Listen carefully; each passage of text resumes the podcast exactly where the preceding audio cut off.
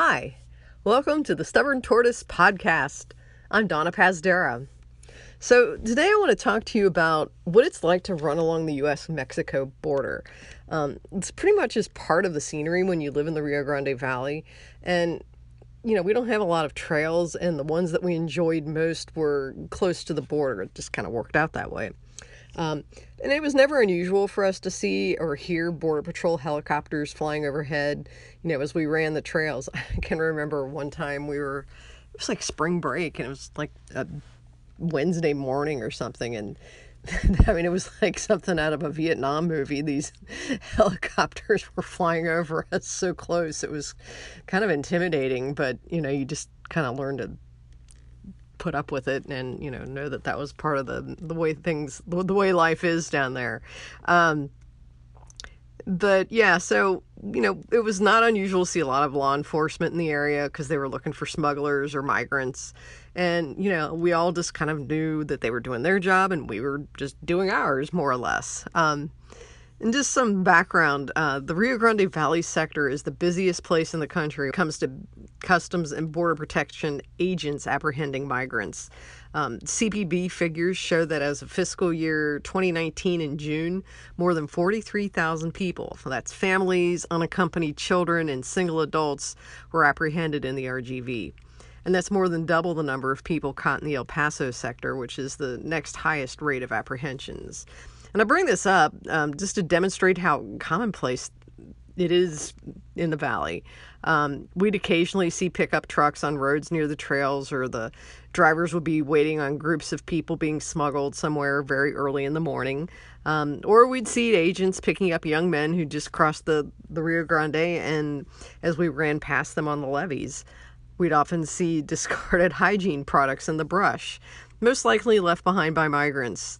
And I can also remember seeing children's toys abandoned um, on the remote trails that we ran out in Sullivan City, which is just this tiny little speck. Um, I think the most memorable find was a Bible that I, I found in Spanish uh, that had been dropped near a cotton field. And I was really touched by that. Um, I wondered why the owner had discarded the book. And, you know, after journeying with this thing for hundreds or thousands of miles, you know, you just kind of wonder what caused them to drop that book at that point, you know, and, and it was it was kind of sad and touching. Um, some of my family members warned me about running out there because they worried that I'd be kidnapped. And, um, you know, quite honestly, I never really worried about that. I think, if anything, I was more concerned about encountering wild hogs or snakes. You know, I mean, that's what we really ran into a lot. Um, the last time I ran along the border was a year ago. Um, I was in town for a baby shower and organized a run along the levee and the border fence. Uh, this was a big attra- the big attraction um, was this 900 year old Montezuma cypress tree tucked back behind the fence, uh, still in the U.S.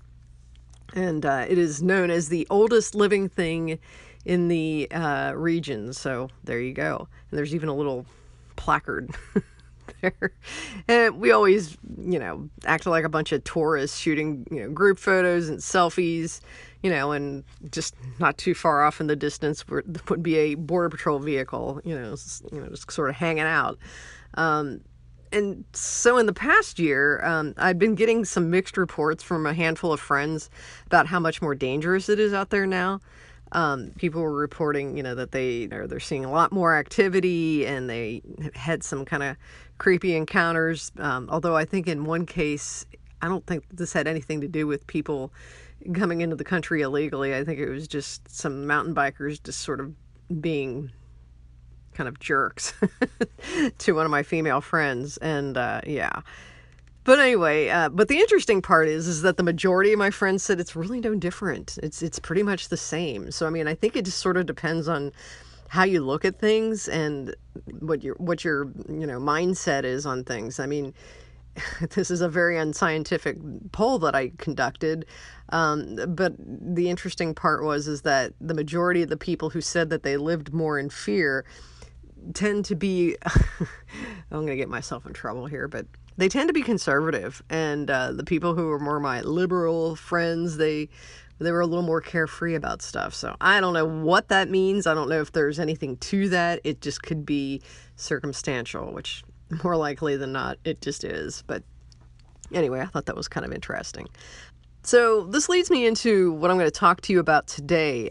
I learned a saying in Spanish. Um, I saw a film called Strictly Ballroom, and it's, it's actually one of my favorite movies. Uh, and it's about this uh, girl who's just doesn't have anything to do with running, but uh, it's about this girl. She's kind of like this ugly duckling, kind of awkward, and she, um, but she knows how to uh, dance flamenco or Spanish dance, and um, she meets up with this guy who is like the the star, you know, dancer in town, and uh, they become partners. And um, one of the it's just a great film. You need to watch it. Um, but there's a, a, saying because her grandmother uh, is uh, Spanish, and and so she told Fran, the protagonist in the film, she said, "Vivir con miedo es como vivir al medias."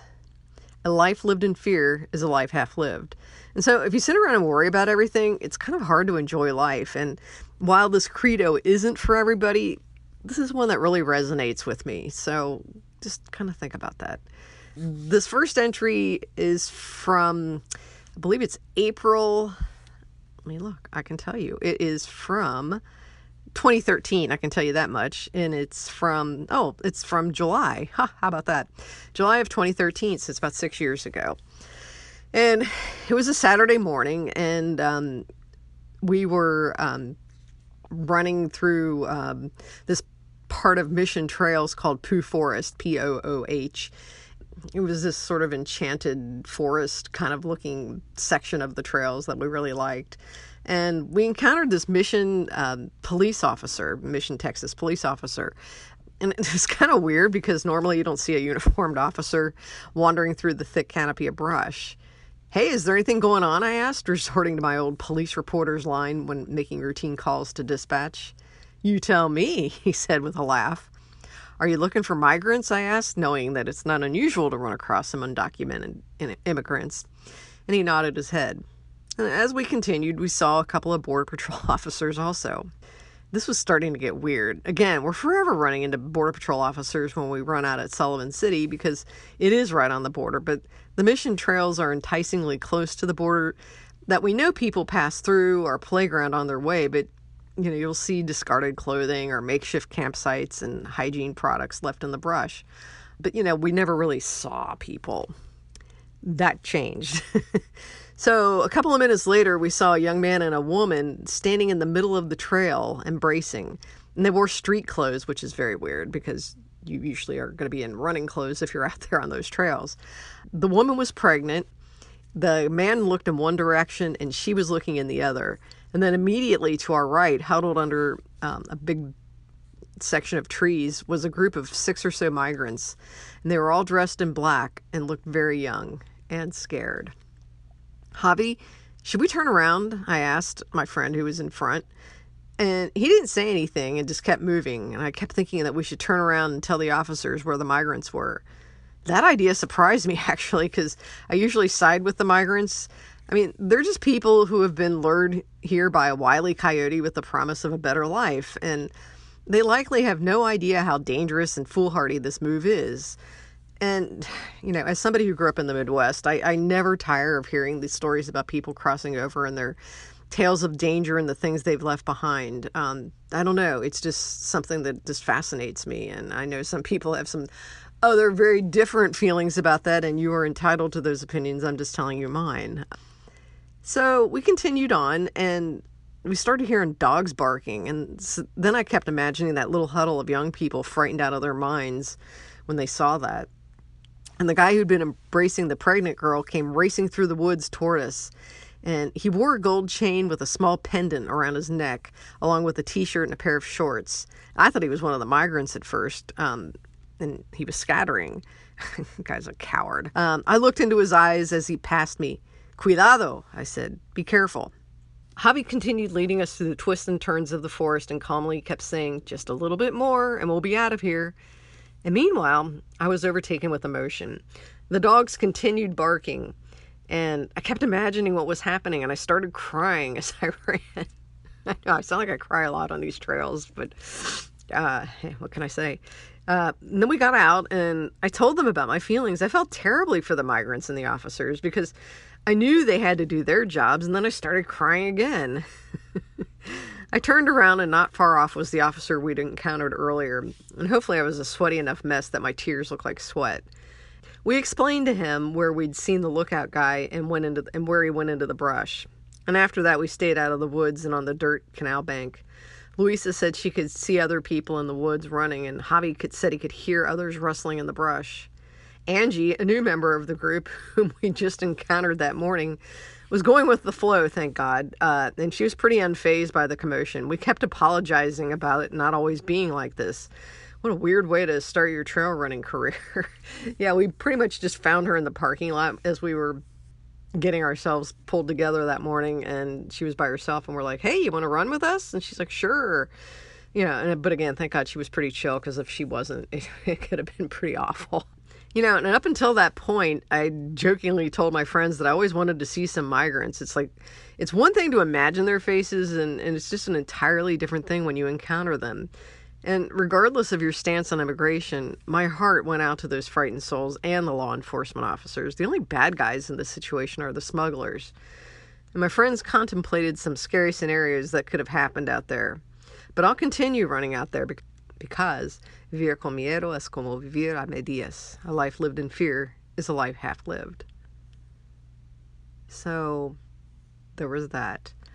And then a few months later, we had another encounter with some agents. Um, we were out at Sullivan City, and I'll put a little map in the show notes so you can see Sullivan City. The the trails out there are a lot different from the ones in Mission. Um, you know, the ones in Mission are kind of your typical mountain bike trail. You know, uh, you know, twisty, tur- turny stuff. You know, occasional you know uh, roots and things like that. It's pretty flat, but the ones out in Sullivan are pretty interesting because it's it's more like this Wild West kind of thing. It's just kind of barren dirt and rock, and it's got some halfway okay elevation, especially for the valley, and um, yeah. So I mean, it's it's it's definitely a different kind of place out there. Um, and I always feel like I'm not in not in uh, you know, or I feel like I'm in a different part of Texas, um, like completely like West Texas or something when I'm out there, and uh, just always really enjoyed the idea of going out there. And um, so usually we would save our Sullivan City runs for a Sunday, so I was very excited about that. And it'd been about six months since I'd been out there. The last time we had been out there, uh, Orly narrowly missed stepping on a rattlesnake toward the end of our run. Um, Luckily, that day I'd gotten a rock in my shoe and I had to stop and shake it out and decided against running around the field where we do our warm up and cool down, and that's where he encountered the snake. Um, I don't think I have ever seen him as terrified as he was that day, and I cannot blame him. You know, and I know he was thinking about his wife and his kids and um, you know, and, and, you know, so I mean, again, that was, that's more of what the real dangers were that, that we would encounter out there rather than some of this other stuff. So, uh, you know, we started our run, and as usual, my legs were starting to feel like lead because I'd been running on pavement for months, and eventually I started feeling better. And then, midway through our six miler, uh, we ran across a bunch of Border Patrol agents. And I remember seeing them, uh, they were we were running along these uh, railroad tracks out there, and uh, I can remember turning around and seeing a bunch of them running kind of in our direction. It was like, whoa, that's kind of weird. Maybe there's some, you know, people up our way. You know, maybe we need to kind of keep an eye out. And uh, and I, but also I just remember the agents that day when they were in their cars earlier. Uh, they've been riding doubles, like two to a vehicle, and I thought that was kind of interesting also because they, you know, normally would just ride, you know, solo. And uh, you know, having covered the police beat for years, you know, I always knew that things were a little more heavy when they rode doubles. So um, this there's this agent named Lozano who was who's a little portly kind of dude, um, and he was uh, telling us that he'd been chasing us for a while because he thought that we were migrants, and I kept thinking, yeah, sure, you know, and he he was like, I was thinking these people are crazy CrossFit fit. And then I realized you're all runners because he thought that we were migrants who were like these CrossFit sort of people or whatever. so, uh, anyway, uh, we used to make jokes about this, and please, we're not serious about this at all. But we used to joke about starting a business outfitting people, you know, as runners to help them get across the border a little easier. Um, but you know, the thought of getting busted prevents me from following through with this. Seriously, um, yeah. So later on, I found out that the agents caught uh, 30 migrants uh, out there. So no wonder they were riding two to a vehicle, and we had narrowly missed probably encountering a lot of that. And um, but nonetheless, I still plan to return to my favorite playground because living in fear is just not part of my training plan. All right. That's what I've got for you this time. I think we're going to start dropping the episodes on Fridays. I don't know. I did an informal poll on Facebook this week, and half of them said they wanted it on Monday, and half said Friday. And since I've been just sort of kind of fooling around this week, it's like, okay, let's just do this on Fridays now, and I'll just try to line up some episodes and let them drop on Fridays uh, when I start getting back into um, my work mode uh, next month when school starts. So hopefully you you took away uh, you know some interesting tales from this and enjoyed that. And again, feel free to subscribe. We are on Apple Podcasts now. We, it would be me. Uh, we're on Apple Podcasts, Google Podcasts, and I don't know, a bunch of other ones. Um, you can contact me. I do have my email linked in the bio, I believe, um, on the Anchor FM page. So um, there's that. So feel free to get in touch with me or find me on Facebook. Follow me on Strava. I am on Strava. Maybe I'll link you to that too in case you want to look at my embarrassing stats. Um, yeah, this week has not been a real good week for running. Um, I've just been kind of, I don't know, lazy. but anyway, um, so until then, I'll see you next time.